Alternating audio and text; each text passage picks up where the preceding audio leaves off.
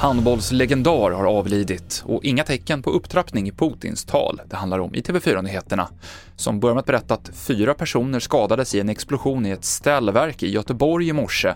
En man uppges ha allvarliga men inte livshotande skador. Explosionen skedde nära Salgrenska sjukhuset men utanför sjukhusområdet och Salgrenskas verksamhet har inte påverkats, säger presstjänsten till GP. Den tidigare förbundskaptenen i handboll, Bengt Bengan Johansson, har avlidit efter en tids sjukdom. Under hans tid som förbundskapten så tog Bengan Boys, som laget kallades, 13 medaljer i stora mästerskap.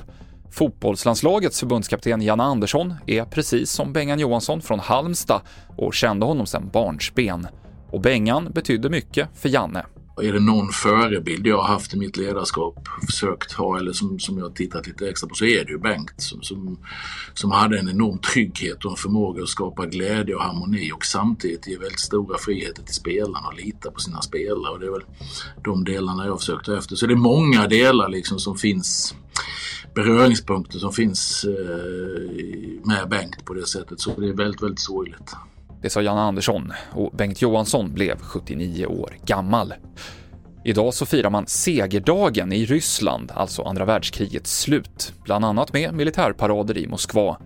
Mycket fokus inför dagen har legat på president Vladimir Putins tal, där många trodde att han skulle förklara fullskaligt krig eller utropa en rysk delseger.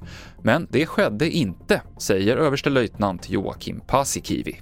Nej, eh, det som var överraskande var att han varken utropade en seger eller utökade till krig. Eh, utan han lyfte fram de offer som har gjorts och görs eh, av, av ryssar i Ryssland och, och, nämner Ukraina väldigt lite, i, i alla fall det moderna Ukraina som egentligen inte finns enligt Putin. Så att eh, det bäddar snarare för att det här kommer fortsätta på samma sätt som nu.